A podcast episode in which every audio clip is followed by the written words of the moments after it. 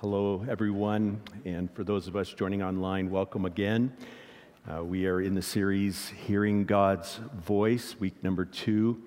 Uh, Christianity is not about doing the church thing, going to church and trying to be a good person.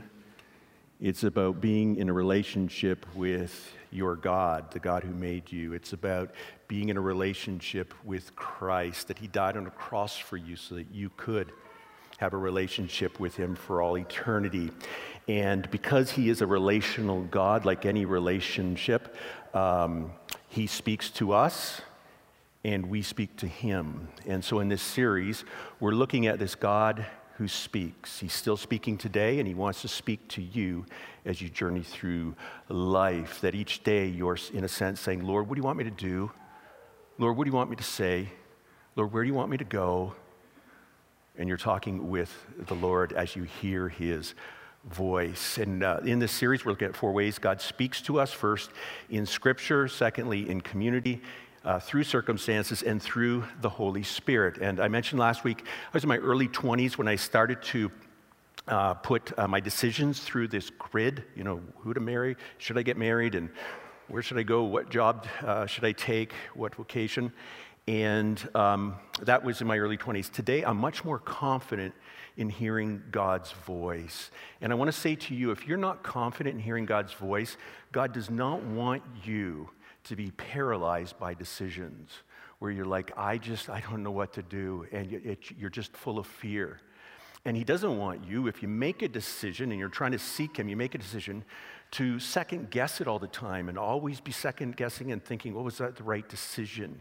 And if you're here and you've made a bad decision in the past, you've done something you know that you shouldn't have done, um, I want to tell you that God is a God who forgives, and He wants you to get back on track with Him and walk with Him, and He wants to speak to you as well. And so, if you're just struggling with trying to hear God's voice, I want to share two things to keep in mind. One, it takes time.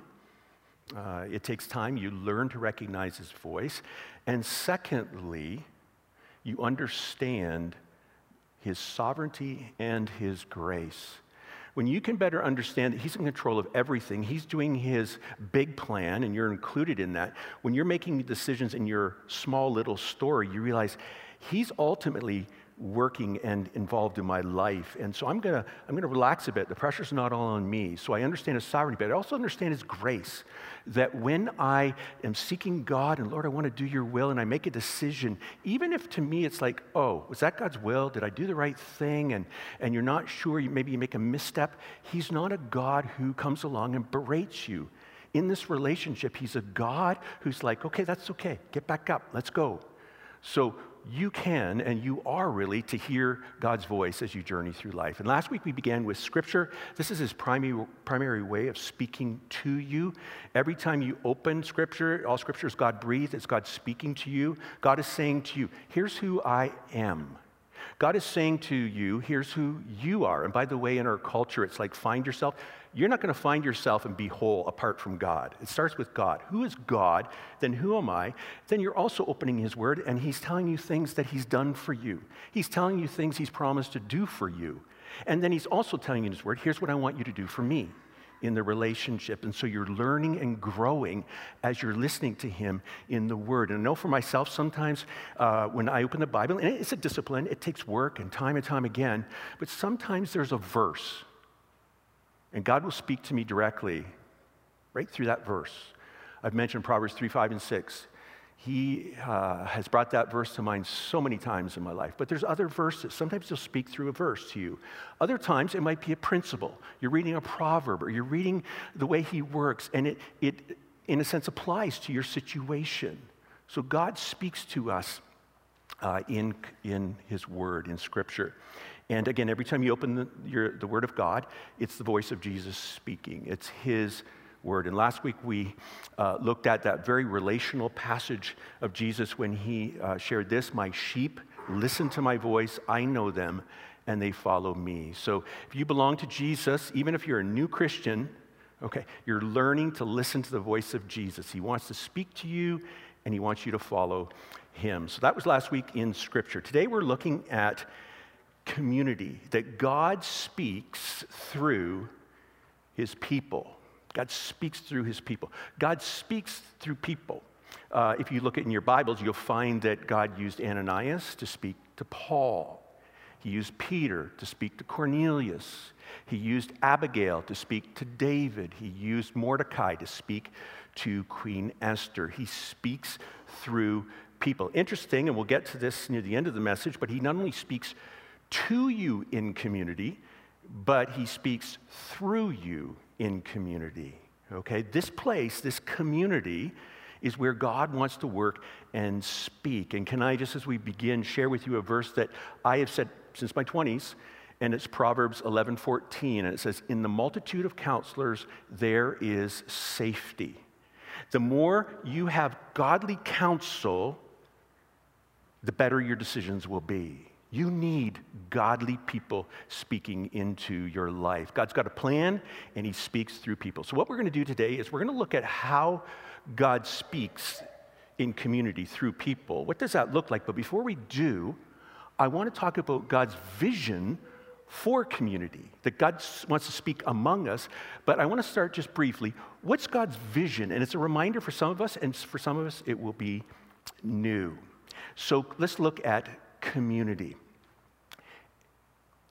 Believers in Jesus, they put their faith in Jesus, they come together, ecclesia in the Greek, called out ones. They come together. What's God's vision for that community? What's God's vision for Woodside? I'd like to just share two things this morning. First, Woodside is to be a place where the love of Jesus is found. When followers of Jesus gather at Woodside, there ought to be, this ought to be the most loving place. Okay, uh, this is a topical series, so we're going to look at two different passages today. The first one is Colossians 3. So if you have a Bible or device, I invite you to turn there, or you can follow along with the words on the screen. Paul's describing a community of faith. He's describing this is God's vision for Woodside. Colossians 3, beginning in verse 12. We'll be reading verses 12 through 14. Therefore, as God's chosen people, holy and dearly loved, clothe yourself with compassion, kindness, humility, gentleness, and patience Bear with each other and forgive one another if any of you has a grievance against someone. Forgive as the Lord forgave you. And over all these virtues, put on love, which binds them all together in perfect unity. Therefore, as God's chosen people, we are God's chosen people. We are holy and dearly loved. And when you grasp that reality, and you and you and you and I grasp that reality, when we understand God's amazing love for us, that it's a perfect love, can I just say, if you're a new Christian, that God does not love Pastor Dan more than he loves you. And he doesn't love you more than he loves Pastor Dan. It's a perfect love. Hesed in the, in the Hebrew. It's a, it's a love that's different than uh, a human love, our everyday love. Uh, it, he loves us, and people that grasp that at Woodside, and that's their center reality, it then flows out of them to other people. And the virtues here, they're gentle with people, they're patient with people. Anybody here at Woodside, you might be frustrated by somebody, maybe even here at Woodside? Okay, just maybe turn around, look, right? But that love is expressing your love to that person is flowing through. I'm going to be patient. I'm going to be patient. And just to note, there on the one another's, God's people, one another. Uh, sometimes I'm asking, well, where in the Bible does it say to join a church? Why should I join a church? Why should I join Woodside? Um, in Scripture, all these one another commands are describing church settings, church congregations that come together, and in that coming together, there is a commitment. The whole, every time you look in your Bible and you see the word brother or sister, it's talking about the household of faith, the church family. And so all these one another's, the implication is, is that you're a part of this group. And church membership is about two things primarily. It's about commitment, that you're saying, hey, you know what? The people at Woodside, I believe what they believe. Not on every single issue, secondary issues, but on the essentials of the faith. They follow Jesus. That's me too. I'm committed to him. And because we're committed to Jesus, we commit to one another. 1 John 4 says, uh, dear, uh, dear friends, since God so loved us, we ought also to love one another. And love is attachment. So God so attached himself to us, we also ought to attach ourselves to one another. When you're joining Woodside, you're saying, I'm in, I'm committed to this church. Secondly, church membership is about mission. It's about like, I'm not living for myself. I'm living for Jesus. That person is, that person is. And so, together, I want to be part of this. I want to bring God's kingdom uh, to this area, and as we heard earlier, around the world. So, all of those one another's are talking about a church commitment and church mission. So, if you haven't been, if you're not uh, part of our church family, we encourage you to consider membership. Uh, it's, it's a very important thing. So, here Paul describes this community that they love each other. Notice again, therefore, it's God's chosen people, holy and dearly loved, clothe yourselves with. All of our actions and these virtues described come out of God's love for us. Again, the Christian faith doesn't start with becoming, I gotta love that person beside me. It starts with beholding.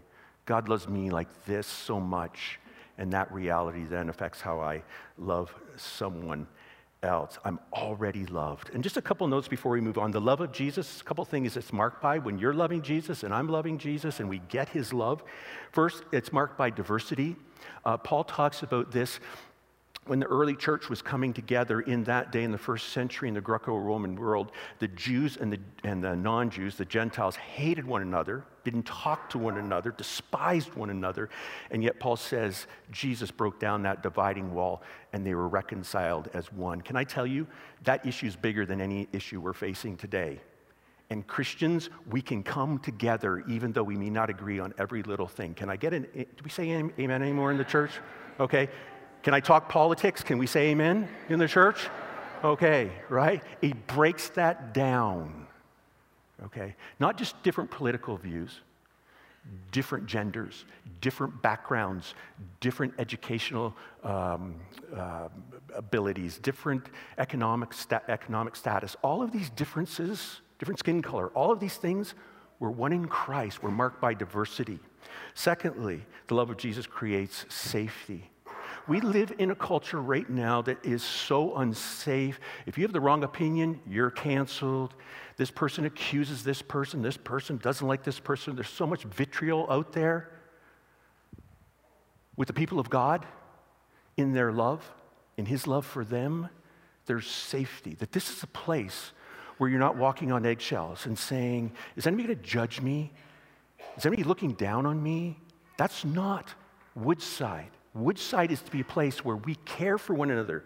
We support one another, as we just read. We're, we're forgiving and bearing with one another and encouraging one another and praying for one another. So I want to say, if you're new to the church, we're hoping that you'll find Woodside to be a place where you don't have it all together, but you can come and it's okay to talk to someone about your struggles, that you're not being criticized or judged. Now, does that mean we excuse sin? Not at all. But as Woodside, we're always leading with grace and then truth. So Woodside is to be a place where the love of Jesus is found. Second, God's vision for us here is that Woodside is to be a place where the truth of Jesus is made known. Uh, in verse 16, Colossians 3, Paul goes on, let the message of Christ dwell among you richly as you teach and admonish one another with all wisdom through psalms, hymns, and songs from the Spirit, singing to God with gratitude in your hearts. So we have this gratitude for all God's done for us, and we're singing and worshiping Him. But notice, too, the Word of Christ, the Word of God, the truth of Jesus is dwelling, it's made its home in us, that you are opening the door to the Word of God coming in. Again, Jesus is the loudest voice in your life. What do you say to me, God? The Word of Christ is dwelling in you, it has a, His home in you, and it's richly, meaning that it's profiting you. Did you know? We'll talk about this in, uh, when we get to Psalm 119 that reading God's Word and being immersed in it is good for you profiting, but not just yourself. Notice as you teach and admonish, there's that one another phrase again, as you teach and admonish one another with all wisdom. That it's dwelling in you, the door's open, and you're sharing it with someone, they're sharing uh, it with you, and you're profiting. Teaching has the idea of instructing, encouraging, uh, admonish, the idea of correcting? So, God's vision for us here at Woodside is that on a Sunday morning, I'm encouraging you and instructing you. I'm sometimes correcting you, but it's not just Sunday morning. If you're in a Bible study, if you're in a life group, if you go to friendship club, if you're in a junior youth event or a senior youth event or a young adults group, if you're at Evergreen, if you're part of the care support ministry, in all of these places, that's God's vision. That God is speaking through us to each other. We're teaching and admonishing one another. God wants to speak to you through this community, but He also wants to speak through you in this community. So that's God's vision for us here at Woodside. Place of love, truth is made known. Now, in the midst of that community, um, I want to point out before we move on this very important reality is that we have to be intentional about letting the word of Christ dwell in us richly so that we teach it and we admonish one another. We have to be intentional. I want to take for a moment to talk to Christian, parent, Christian parents, parents here, okay? But before I do, here's a quote from N.T. Wright, and here's what he says. Where no attention is given to teaching and to constant lifelong learning, people quickly revert to the worldview or mindset of the surrounding culture and end up shaped by whichever social pressures are most pervasive, with Jesus as a pale influence or memory. I love that quote. If we're not intentional, we're going to be shaped by culture. And Jesus is kind of like a little add on. Now, I'd like to talk to parents here. Parents that are homeschooling their children, parents that have their kids in Christian school, and parents that have their kids in public school, I'm talking to you. Did I miss anybody? Anybody else got kids and they're doing okay, right? I'm talking to all the parents. Your children need this community of faith so much. Sunday morning, can I encourage you to bring him here to Sunday school, even during the week? Yes, you've got other activities, but they need to hear the word of God. They need to experience the love of Jesus as well. But we are living in a secular culture, a culture without God. George Barna, who is the founder of the Barna Research Group. He's been looking at what we call worldviews. Worldview is how you look at, how you see and interpret the world around you. And for years, he's tracked the biblical worldview and then the secular worldview. And today, here's what he says about worldviews. Um, you know, he says, you know, we live in a, a culture of competing uh, worldviews. And describing the secular, or describing people today, here's what he says how profoundly superficial, illogical, and inconsistent is most people's worldview. It's a mishmash of nihilism, existentialism, postmodernism, mysticism with a little Christian theism thrown in there as well. In other words, people, what they believe and, and, and then how they act, it's like, oh, that sounds good to me. I like that. Oh, I don't like that. I'm not going to believe that.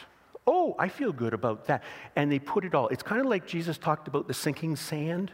You're building a foundation, it's all coming down. And so, for a lot of people, it's a regurgitation of the news they're watching and of the feeds they're following, right? What about Facebook says? What Instagram says? What is, okay, I just gotta be careful here.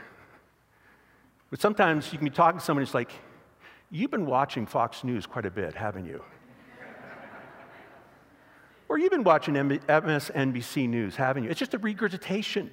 Nobody's thinking about, huh, does this, is this consistent? Does it make sense? And just before we go on, parents, please understand the secular worldview that your child is experiencing is being pushed upon them again and again. Not just, hey, we want a culture where there's no God, but we don't want any signs of any religion. It was interesting, uh, a couple weeks ago, was it? Um, uh, Coco 19 uh, year old teenager, uh, won the US uh, Open in tennis, her first Grand Slam you know, title, and here's this 19-year-old girl. She happens to be a Christian. And so, uh, you know, in this stadium, after this, the, the event was over and she won, she went to her bench where she sits, and she got in front of the bench and she knelt down. She put her hands together. She closed her eyes. And so one of the sports uh, feeds said, Coco is taking a moment to let it soak in.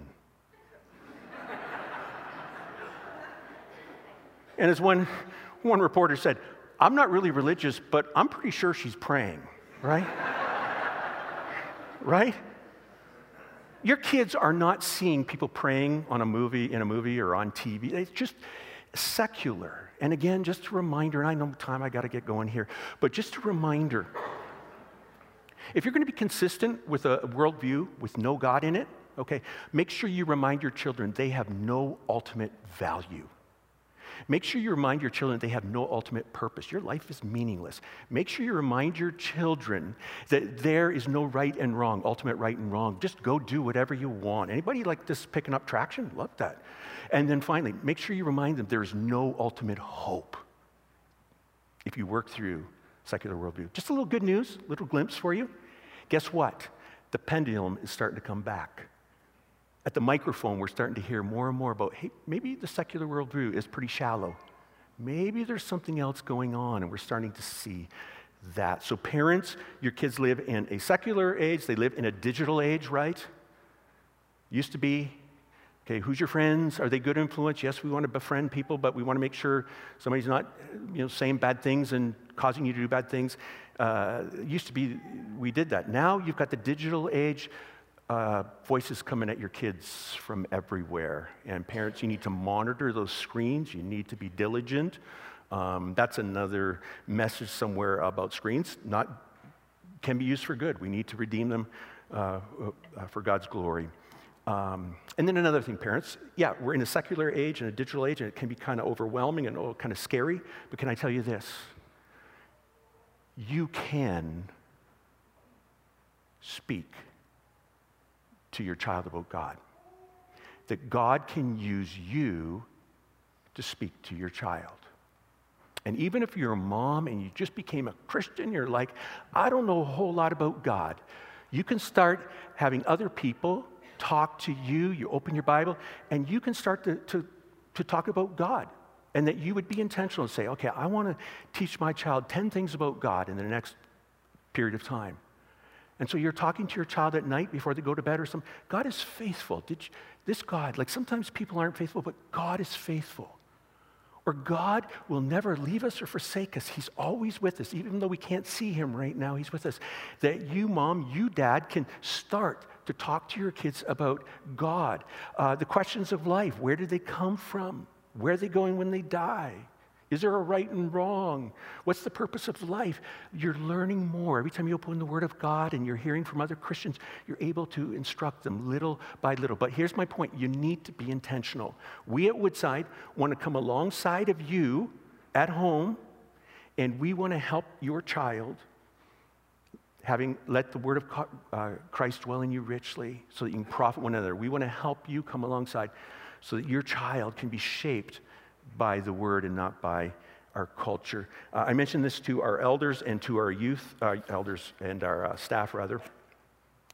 Um, a couple weeks ago, someone in our children's ministry sent me three pictures of my kids when about 20 years ago. And each one was in Sunday school, little grasshoppers. And I saw that kid, those kids at that age, and now it's 20 years later, and now they're teaching the next generation and trying to share Christ with the next generation. I, I was just kind of gripped, and you heard that earlier this morning uh, with another family, but just gripped. It's, I was so gra- grateful. Not only that Woodside is a loving church, but it's a church where the word of Christ dwells and people speaking into my kids' life. And I'm praying God will use them to speak into other people's lives as well. So, parents, parents, be intentional about letting the word of Christ get into your kids. You're not perfect, but we want to help. Okay, let's look now at how God speaks through people. If you have a Bible, I invite you to turn to Exodus chapter 18. And we're going to look, we've talked about, you know, God speak, spoke through people. We're looking at God speaking to Moses through Jethro. Exodus 18, and we're going to begin in verse 13. I want to give you the context. Moses has led the people out of Egypt, across the Red Sea, into northern Saudi Arabia. They're there for a little while. And while he's there, his, his father in law, he, he married a woman called Zipporah years earlier. They had two sons. And he had at one point sent his wife and two sons back home to, excuse me, to Zipporah's uh, home, to, to her, uh, her mother and father. And Moses, now coming out of the desert, uh, meets his father in law, Jethro, with his wife and two sons.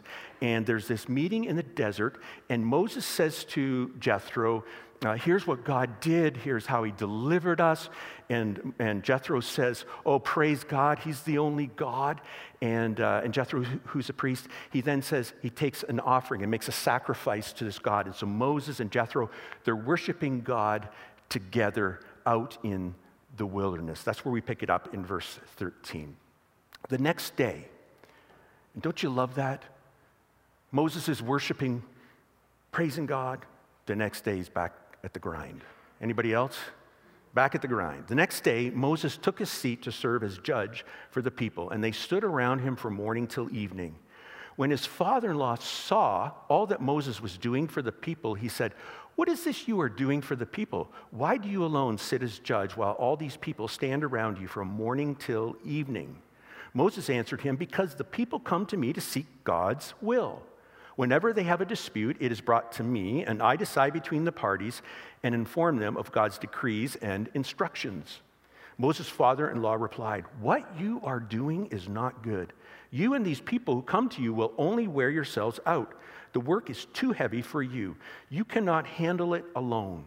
Listen now to me, and I will give you some advice, and may God be with you. You must be the people's representative before God and bring their disputes to Him. Teach them his decrees and instructions and show them the way they are to live and how they are to behave. But select capable men from all the people, men who fear God, trustworthy men who hate dishonest gain, and appoint them as officials over thousands, hundreds, fifties, and tens. Have them serve as judges for the people at times, but have them bring every difficult case to you. The simple cases they can decide themselves. That will make your load lighter because they will share it with you. If you do this, and God so commands, you will be able to stand the strain, and all these people will go home satisfied. Moses listened to his father in law and did everything he said. Notice that last verse. I have one daughter, two sons, one daughter. She's my only daughter. She's getting married in two weeks. And I'm going to have a son in law. And this is my new favorite Bible verse. I love this verse. Love this verse. Moses listened to his father in law and did everything he said. Oh. To all you father in laws, I was thinking we could maybe start a ministry and send out weekly emails. How's that? How to hear God's voice in community. Number one, seek out godly people to speak into your life. Every time you come around godly people, you're surrounding yourself and allowing God to speak through them. But there's times you need to seek out someone in particular. Or if you're not really around godly people, you need to get around godly people in your life.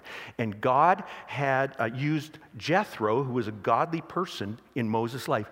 Notice in verse 12, Jethro, he brought a burnt offering and offered. Uh, and other sacrifices to God, and he worshiped with Moses. In other words, Jethro was trying to walk with God.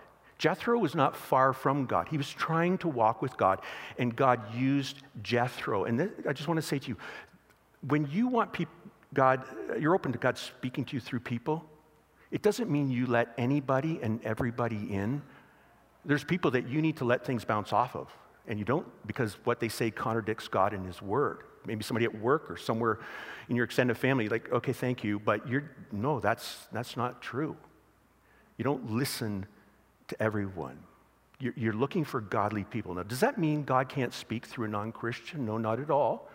Um, all truth is God's truth, and because of God's common grace, there are people uh, that know how things work. But even but with a non-Christian, they're missing God Without that spiritual maturity, they're not helping you to put it into its ultimate context. A spiritual person, someone walking with God, is able to help you. You can hear God speak through that person in a, in a, in a more uh, comprehensive way.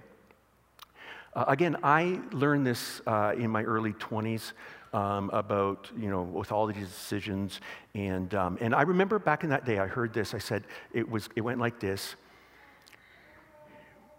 with your life, and this was uh, uh, with, with many things, but with your life, if you see someone that, man, I'd like to be maybe where that person is, um, to seek out that person, to ask for, to go for a coffee or whatever. So um, I had the calling of God uh, me at 14, believing I was to be a pastor. And so when I was in my 20s, I sought out a particular pastor that I, I respected, I admired, and he helped me.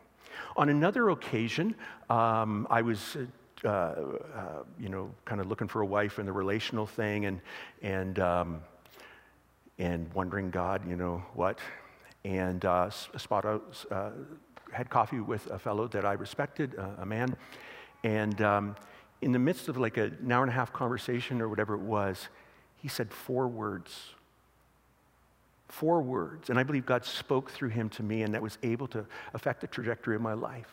On another occasion, when I was struggling in ministry and just uh, really uh, lots of questions, uh, sought out someone, a godly Christian man, and, and he said three words, and probably about a two and a half hour conversation, three words, and that helped me. But I had to seek out those people, and you, you really, if you want to be a wise person, in the multitude of counselors, there is safety. Seek out people. And can I just say, if you were raised in a Christian home, can you thank mom and dad once in a while? My mom and dad, they have spoken into my life time and time again, and I am so grateful. Um, not always, uh, you know, as parents, we're not always perfect and say the right things all the time, but man, so grateful that they really wanted the best for me. And I was thinking this week, um, there were two times my mom said things I didn't want to hear. Do you, anybody else, you were a young person at one time, you didn't want to hear what your parents said? I didn't want to hear it. Looking back years later, I'm like, oh my goodness, she was right. Oh man, right? And there's different seasons. Sometimes you're going to see someone about this, but another time it's about this. So maybe you're here today and you struggle with anger. You have an anger issue. Is there someone further down the tracks, another Christian, that is dealing with their anger in a healthy way? Or is there someone who maybe hasn't been down those tracks but knows the tracks, a counselor, someone that can, can help you move down so anger doesn't dominate your life?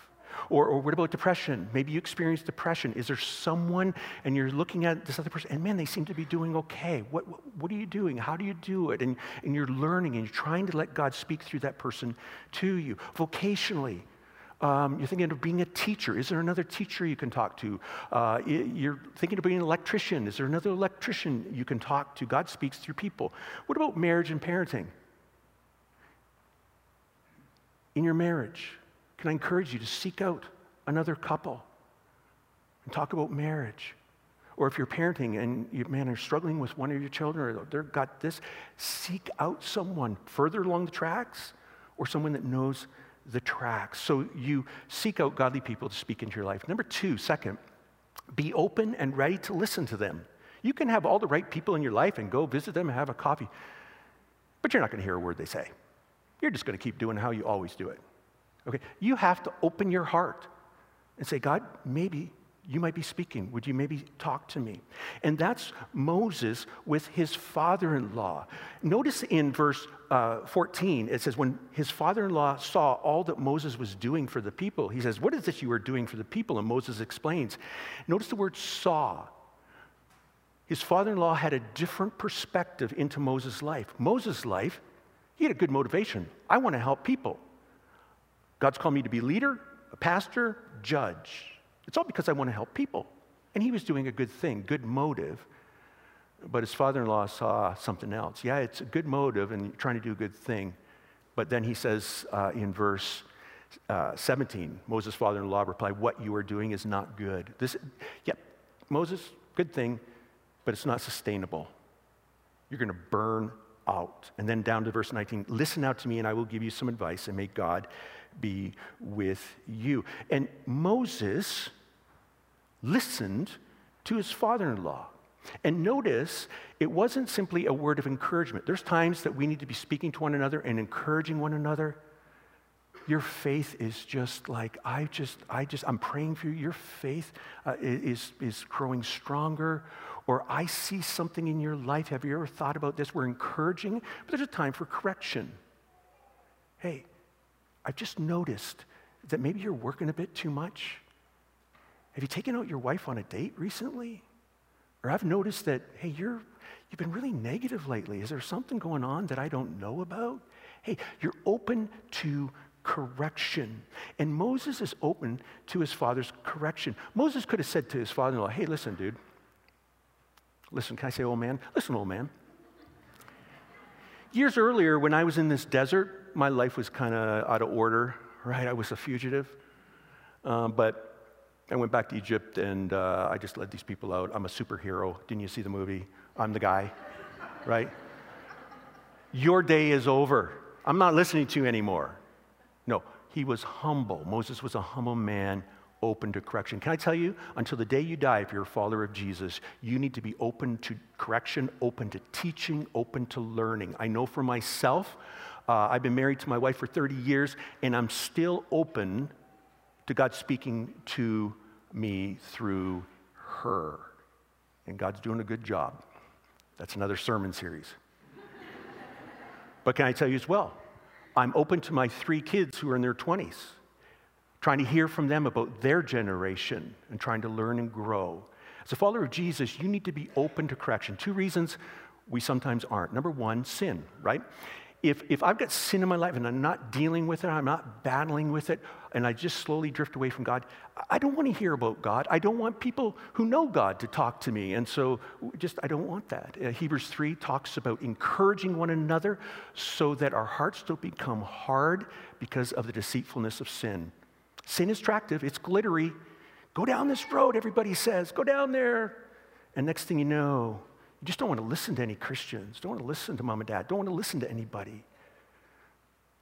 So sin will keep us keep a closed heart. But another thing that closes our heart is, in, is um, insecurity.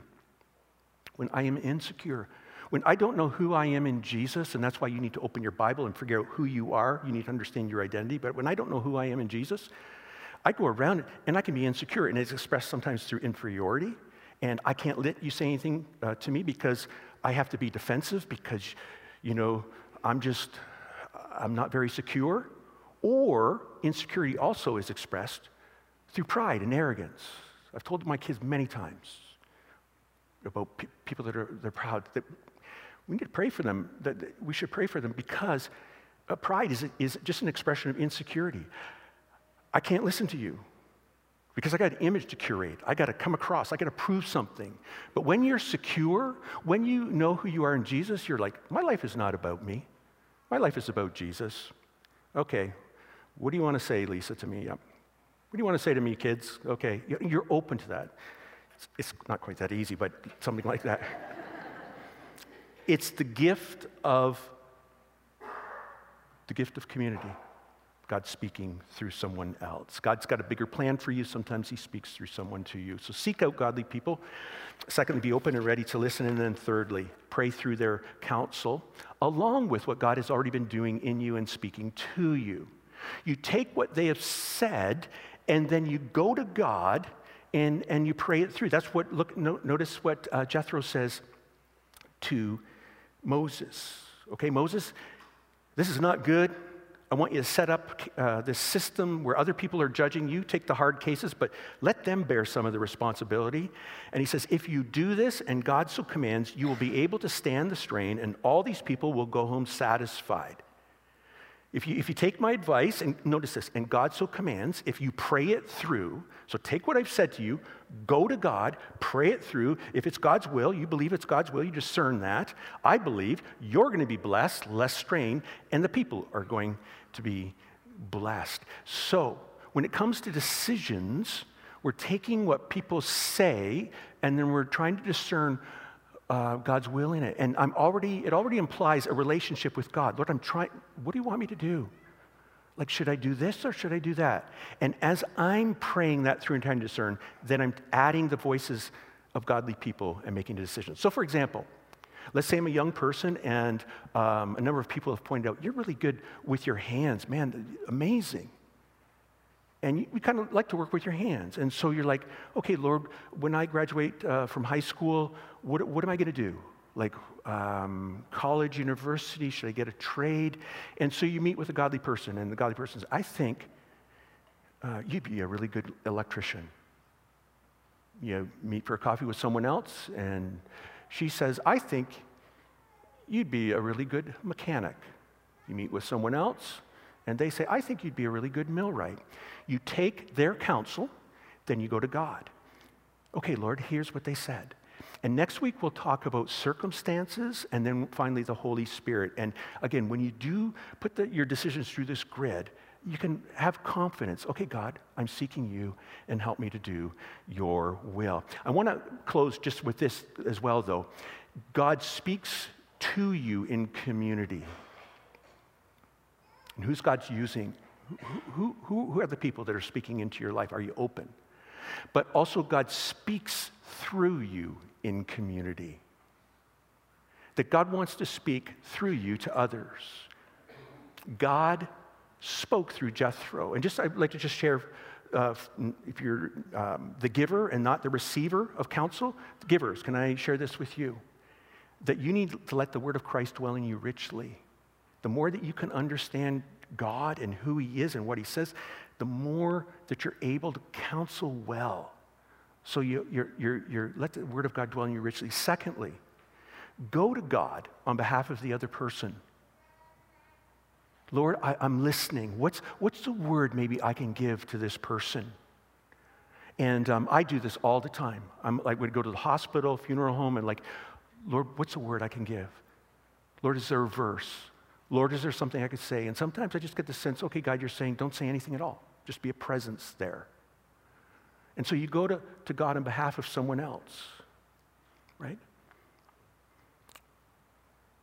What's the word I can give? And sometimes the Lord says, oh, I want you to make, bake some muffins and bring those. I'll speak through those. Um, but you're going to, some, to God on behalf of someone else. So I'm opening God's word and I'm going and asking God, Lord, what is it I possibly say to that person? And by the way, if you have children that are older or not walking with the Lord, what, Lord, I don't want to come across overbearing, but this is who I am. Lord, is there a word? Is there a verse? Is there something? And, uh, and God has used so many people in this community sharing verses and things. Uh, it is just wonderful. And then thirdly is I, I'm open to the word. I, I go to God on behalf of the other person, and then I speak from a posture of humility. It's not like, God told me you should do this. Like you can feel, I think God is saying something through me to you, but it's a posture of humility. Jethro didn't say to Moses, Moses, you do what I say. He said, if you take what I say and God so commands, you really think it's God's will, I think people will be blessed. That as you share stuff with people, you realize that person's responsible for their only for their decision. So you have that posture of humility. I think God might have something for you and to say. So as a community of faith at Woodside, thank you uh, for being a place of love. Thank you for being a place where the truth is made known. Let's keep going. Let's keep going. That's what we're called to do. And in that, may God use us to speak to one another.